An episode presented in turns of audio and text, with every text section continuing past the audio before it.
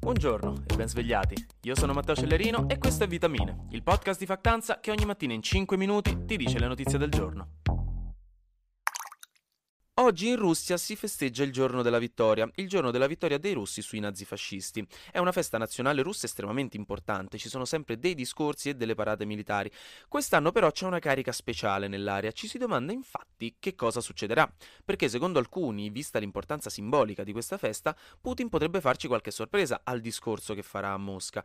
Tra le ipotesi, infatti, Putin o potrebbe elogiare le conquiste fatte finora, che in realtà sono meno di quanto effettivamente si sperava inizialmente, no? la presa di Kiev nella guerra lampo di una settimana e usarle quindi come scusa per finire qui la guerra, che se me lo chiedete non sarebbe male, un'altra invece che visto che l'esercito russo sta facendo così fatica sul fronte ucraino, potrebbe annunciare una guerra formale contro l'Ucraina, con aggiunta di legge marziale, e in questo modo potrebbe mobilitare tutte le risorse del paese per spingere l'acceleratore e provare a vincere la guerra. Non proprio il top, insomma, però secondo molti fortunatamente è poco credibile, visto che comunque Putin in questo modo rischierebbe problematiche legate alla sua popolarità interna e alle tempistiche che una cosa del genere dovrebbe avere. Però oggi staremo a vedere, se domani saremo di nuovo qui a sentire vitamine, allora sarà andato tutto bene. Ieri è stata la festa della mamma. Spero abbiate fatto gli auguri a mamma o alle mamme, ma anche alle vostre nonne, che sono mamme anche loro, ricordatelo. Mi raccomando, dovete fare una cosa all'anno per meritarvi quei 50 euro quando le andate a trovare. Fatelo. Al di là di questo, la festa ha avuto una coincidenza particolare perché si è scatenata una bella polemica sulle dichiarazioni di Elisabetta Franchi, la famosa stilista italiana, che durante un evento ha detto che lei assume in posizioni importanti solo poche donne esclusivamente sopra i 40 anni, che abbiano quindi già avuto figli e si siano sposate, così possono lavorare H24 e non dovranno in futuro lasciare il lavoro per i mesi di maternità. Apriti cielo, in un paese che ha 5 mesi di maternità obbligatoria per le donne e solo 10 giorni per gli uomini, in cui le donne con figli hanno un tasso di occupazione più basso del 20% e stipendi più bassi fino al 35%, dichiarazioni del genere fanno storcere un po' il naso.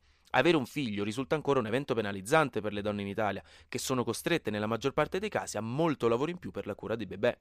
Questo problema di sicuro non verrà risolto vantandosi di portare avanti pratiche attivamente discriminatorie che rinforzano delle dinamiche sociali sbagliate, bensì cercando di cambiare le leggi come quella sulla paternità, per dirne una che per esempio in Spagna la paternità e la maternità hanno una durata uguale, e anche il modo di pensare degli italiani, per cui la donna è ancora al 99% quella che deve prendersi la maggior parte della cura dei neonati. E visto che piove sempre sul bagnato, in Afghanistan i talebani hanno decretato il ritorno del burka integrale per le donne quando si trovano in pubblico. Inoltre hanno consigliato, già che c'erano, alle donne di non uscire proprio di casa se non hanno cose così importanti da fare fuori, giusto per essere chiari che le promesse di moderazioni che hanno fatto quando presero il potere l'anno scorso sono un po' come quando Putin ci diceva che quei carri armati erano sul confine ucraino giusto per fargli prendere aria. Teniamo conto che le ragazze afghane ad oggi non possono più nemmeno andare a scuola e per questo molti gruppi attivisti in giro per il mondo si stanno lamentando, stanno protestando contro il regime talebano, perché si tratta di moltissime donne, ragazze e donne che negli ultimi vent'anni, quindi fuori dal regime talebano, erano nate e cresciute in una libertà quasi totale e adesso si ritrovano da un giorno all'altro a vedere moltissime delle loro libertà limitate in questa maniera e quindi è una situazione di sicuro molto complicata.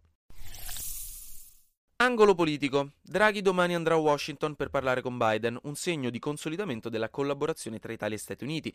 E come se non bastasse, giovedì il COPASIR, che è la Commissione parlamentare di controllo sui servizi segreti, parlerà sempre a Washington con il suo corrispettivo americano, di discorsi evidentemente molto segreti. Magari mettendo insieme le informazioni riusciranno finalmente a capire per quale motivo bere il succo di frutta direttamente dal cartone col frigo aperto è più buono che mettendolo nel bicchiere.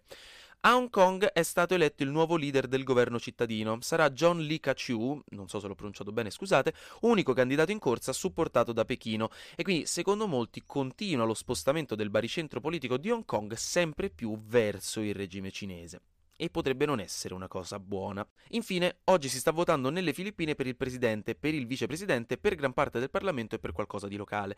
Il dramma qui è che il favorito è Ferdinand Marcos Jr., il figlio dell'ex dittatore Ferdinand Marcos, che negli anni 70 e 80 non era proprio famoso per aiutare le vecchiette ad attraversare la strada, e questo spaventa molti, perché potrebbe significare una direzione sempre meno democratica per le Filippine, visto da una parte che Ferdinand Marcos Jr. vuole comunque riabilitare il nome del padre e fare un po' di sano revisionismo e visto che già l'attuale presidente uscente Duterte è stato molto criticato negli anni per la sua politica autoritaria. Per la vostra dose quotidiana di intrattenimento vi ricordo che è in corso il Giro d'Italia, che è cominciato l'Eurovision e che oggi iniziano gli internazionali di tennis a Roma. Erano già cominciati un paio di giorni fa in realtà, ma erano le qualificazioni. Inoltre oggi verrà assegnato il premio Pulitzer, quindi avete tante di quelle cose a cui pensare per evitare di ragionare ai vostri problemi più profondi.